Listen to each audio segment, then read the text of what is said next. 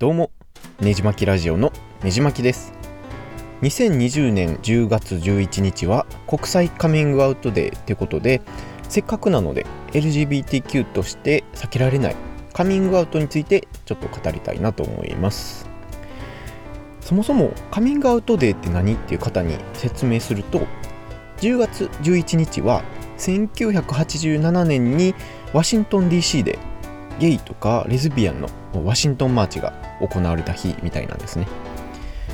なので多くの LGBTQ+ の活動団体が生まれるきっかけとなった記念日らしくて。なのでこの日にセクシャルマイノリティの人がカミングアウトする日になったみたいなな感じなんですね。ということで、えー、今回そういったテーマで語ろうかなと思うんですけどもまずお話しするのはなぜカミングアウトするのかっていうことですね。まああのー、僕個人の考えでいくとまずは自分の存在を知ってもらうためですね。でまあ今もう2020年になって、えー、令和時代にもなったんですけども、えー、日本でも例えばなんかドラマとか映画にゲイのキャラクターが出てきたり LGBTQ 系映画もヒットしたりでなんかそういうセクシャルマイノリティのプレゼンスって結構上がってきたと思うんですよ。でもそれでも実際は自分の周りにはいないっていう思ってる方、ストレートの方は結構多くて。で、僕の家族も実際そんな感じで、えー、なんか兄弟とかに軽く釜をかけてみても、なんか、いや、おらんなっていう感じやったりして、で、その、なんやろ、LGBTQ プラスって本当に特別な新宿2丁目とか道山にしかいない、えー、存在やって思ってる方って残念ながら未だに結構いるんですね。なので、えー、やっぱりカミングアウトして、えー、存在をまず知ってもらうっていう意味で、えー、する方も多いかなと思います。で他の理由としては僕自身があそのカミングアウトに勇気づけられたからですね。で、僕が大学生の時に、えー、自分がゲイと気づいて、もうすごいショックで、えー、しかも相談する人なんか周りの人に、周りにいないという状況で。で、例えば、まあ、海外で行くと、その、アップルの CEO のティム・クックさんとかですね。がゲイとしてカミングアウトして、えー、その時に出した、えー、ステートメントみたいなのも、すごい非常に勇気づけられましたし、かっこいいなと思いましたし。で、えー、実際そのセールス的にもスティーブ・ジョブズの頃よりも断然アップルとして成長されてて、なんか本当にそういうすごい人があゲイとして頑張ってるのってすごい勇気づけられました。僕、そうですね、アンドロイド派なので、アップル製品はそんなに好みじゃないんですけども、まあ、そういう多様性を認める姿勢とかは、えー、やっぱりすごいなと思います。で、日本でも、社長さんとか、大学の先生とか、結構偉い立場の方でもカミングアウトされてる人がいて、えー、そういうのはすごい励みになりましたし、で、えー、そういった先人たちが声を上げてきたからこそ、今の自分があるんだなと僕は思ってたりします。で、他にもですね、そうですね、カミングアウトする理由としては、えー、より自分を知ってもらえるからっていうことですかね。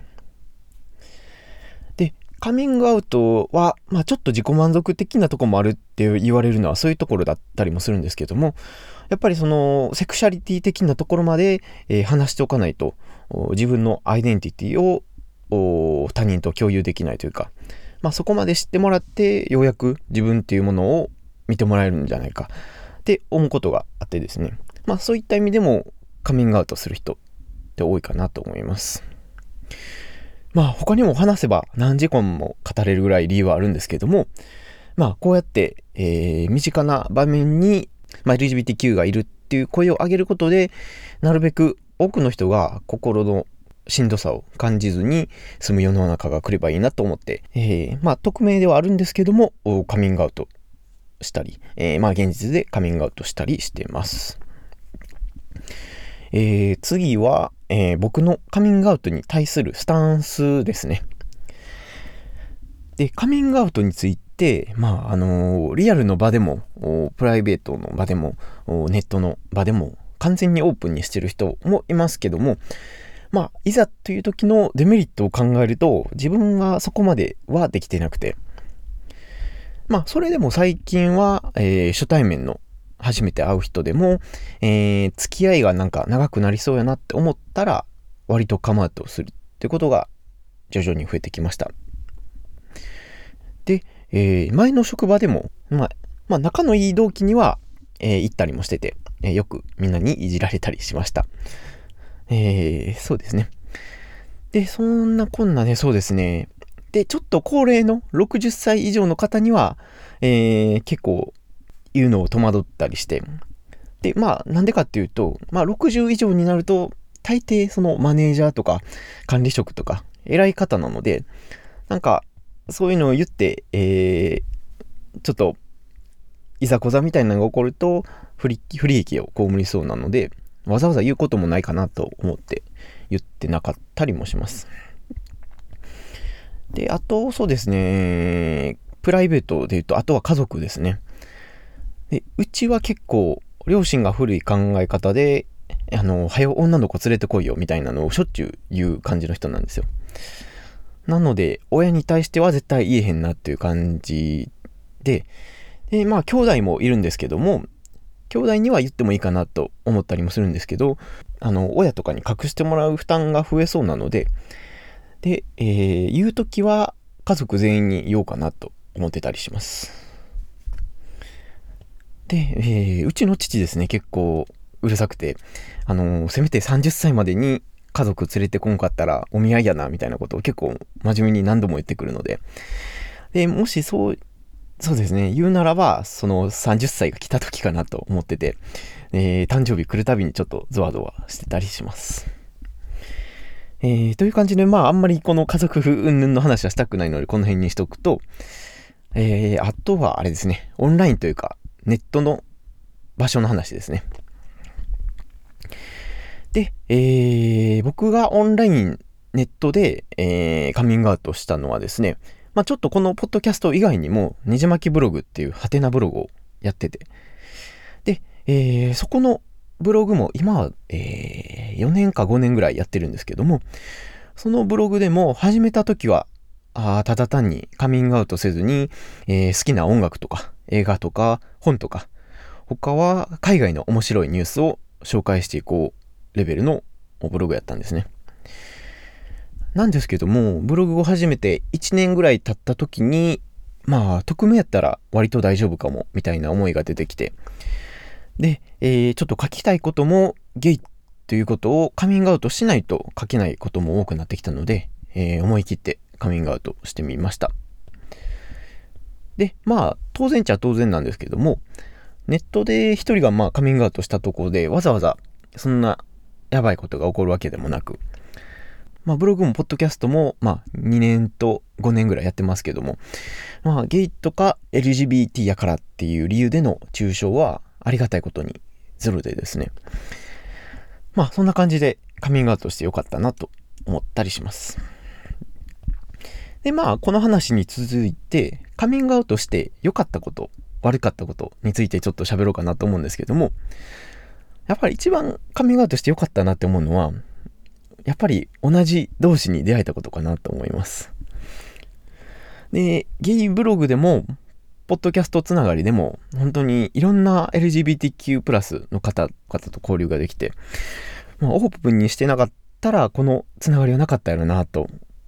思ったりします。で、例えばその、普段 Twitter とかを見てても、まあ、こんなご飯作って美味しかったよとか、まあ、仕事が本当に辛いですみたいなツイートを見て、まあ、みんな頑張ってるんやなと思ったり、まあ、そんなあの、ツイッターの同士というか、LGBTQ の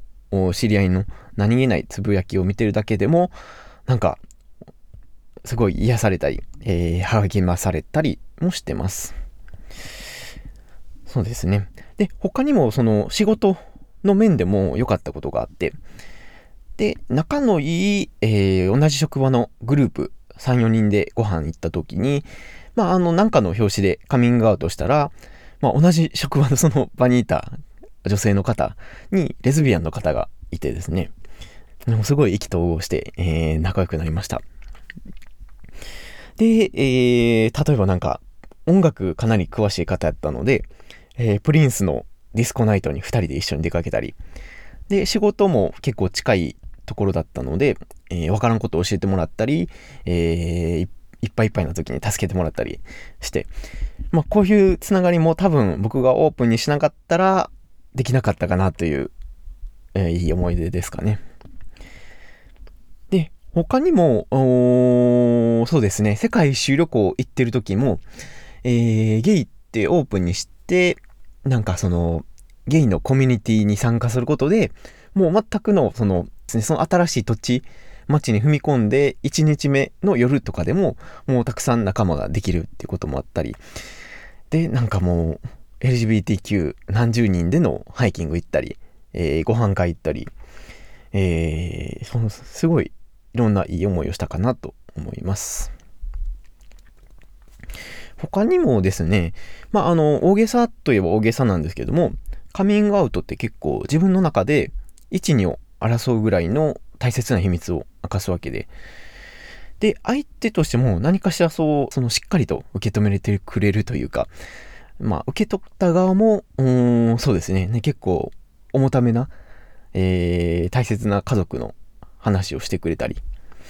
他にもなんか仲良くなった、えー、仕事面では、あの、商社マンの、年が近い商社マンの方がいるんですけども、まあ、あの、いろいろ喋って、まあ、僕がカミングアウトすると、なんかその人は、なんか本当にドラッグがめちゃめちゃ好きらしくて、えー、日本でも、あの、タイマーやってるんですけど、どうですか？みたいなこと言われて、えー、それはなんかぶっちゃけすぎでしょ？みたいなことを思ったり、まあ、そんな、ああ体験もあったりしました。えー、っとですね。で、まあ、そんな感じで、えー、カミングアウトすることで、えー、お互い秘密を共有するいい機会になったりもして、え、そういうとこも良かった点かなと思います。で、やっぱりですね、あとブログとかポッドキャストもカミングアウトしてゲイだからこそ語れる話とかもできて、え、多少自分で言うのもなんですけど、幅はちょっと広がったかなと思います。まあ、そんな感じですかね。で、えー、悪かったこととかデメリットを話すと、うん、そうですね。例えば職場でも、えー、仲いい同期とか信頼できる同期には、えー、カミングアウトしてたので、あのー、そういう話を、で、たまに盛り上がったりもするんですけども、まあ、その中に、そのカミングアウトをしてない人が混じると、なんかちょっと、そういう話をしてなくてかったので、ちょっと話がこじれて、えー、ややこしいことになって、ちょっと気まずい話になったりしてしまったりとか、とか、そんなことありましたけど、そうですね、実際カミングアウトして、なんか、辛い思いをしたっていうのはあんまり今んとこありがたいことになかったかなと思います。そうですね。まあ、カミングアウトの話はまあそろそろこんな感じかなと思うんですけども。で、あとちょっと触れておきたいのが、あの、足立区の白石区議の騒動についてですね。で、まあ皆さんご存知の方多いと思うんですけども、まあ L とか G とかが法律で守られるっていう話になれば、足立区は滅んでしまうみたいな発言をして、今 SNS でもすごい話題になってますけども。まああのー、そうですね。ちょっとこれ喋っとかなあかんなと思ってて。で、まあこのえー、白石区議ですかね。まあ世代的には、あそういう感じになってしまうのは仕方ないかなとはちょっと思ったりもするんですけども、まあその一言で実際傷ついた人ですね。まあツイッターをちょっと見ただけでも山ほど辛いみたいなことを言ってた人がいてですね。なんかその人の希望を失わせるようなことはわざわざ言うのをやめてほしいなと思いますし、まあ、LGBT 云々よりも、その、人を傷つけといて、あの、反省の色なしっていうのは、まあ、ちょっと、どうかなと思います。で、えー、まあ、LGBTQ プラスの知名度もちょっと日本で上がってきてて、ちょっと希望が見えてきたかなっていうところで、この流れですよ。で、そうですね。僕、やっぱりもっと当事者として何かしら発信していかないと世の中動かないんだなと思っ、まあなんか現実を見た出来事でしたね。ということで、はい。で、まあ今後、まあどうしていきたいのかなっていうのを僕自身でちょっと悩んだりはしたんですけども、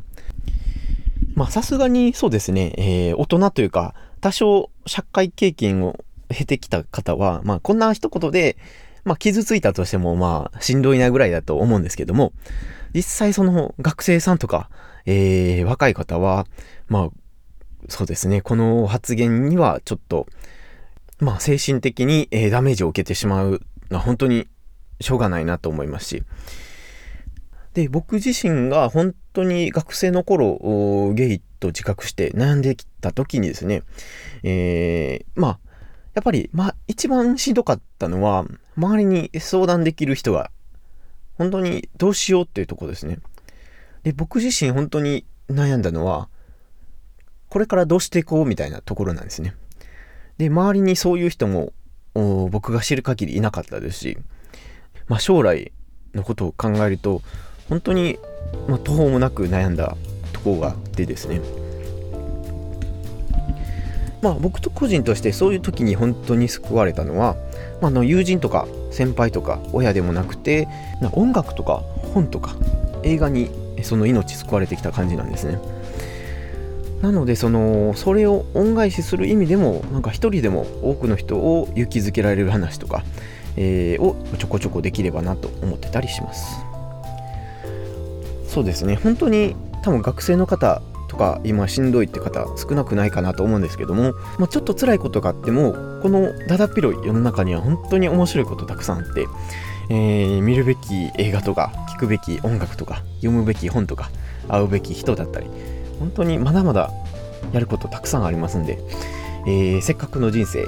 苦労しながらも楽しんでいってほしいなと思いながらあ僕自身もこのポッドキャストをやってたりします。まあ、あの人生が大変っていうのは別にストレートでも LGBTQ でも一緒のことなので、えー、僕が語れる視点で、えー、いろんな人を励ますって言ったらなんか上から目線になっちゃいますけども、えー、少しでも応援できたらなと思います。まあ、カミングアウトの日ってことで、えー、本日10月11日なんですけども、多分これが、このポッドキャストが配信する頃にはあと数十分しかなくなってるんですけども、えー、仲のいい方にカミングアウトしてみてはいかがでしょうか。で、そうですね、信頼できる人に、えー、一回 LGBTQ 的な話題を振って、えー、ジャブを打って様子を見てみて、けそうなら思い切ってカムアウトしてみるっていう方法でいくと、まだリスクは低いんじゃないかなと思います。でそうですね。最後に今まさに誰にも相談できずに悩んでるっていう方がいらっしゃれば、えー、ちゃんと真面目に返事しますんで、えー、メールとか、えー、DM いただければ幸いです。ということで、えカミングアウトについて語ってみました。他にもなんかカミングアウトについて思うこととかカミングアウト体験とかある方は是非ハッシュタグねじまきラジオにお便りいただければ幸いです。では次のエピソードでお会いしましょう。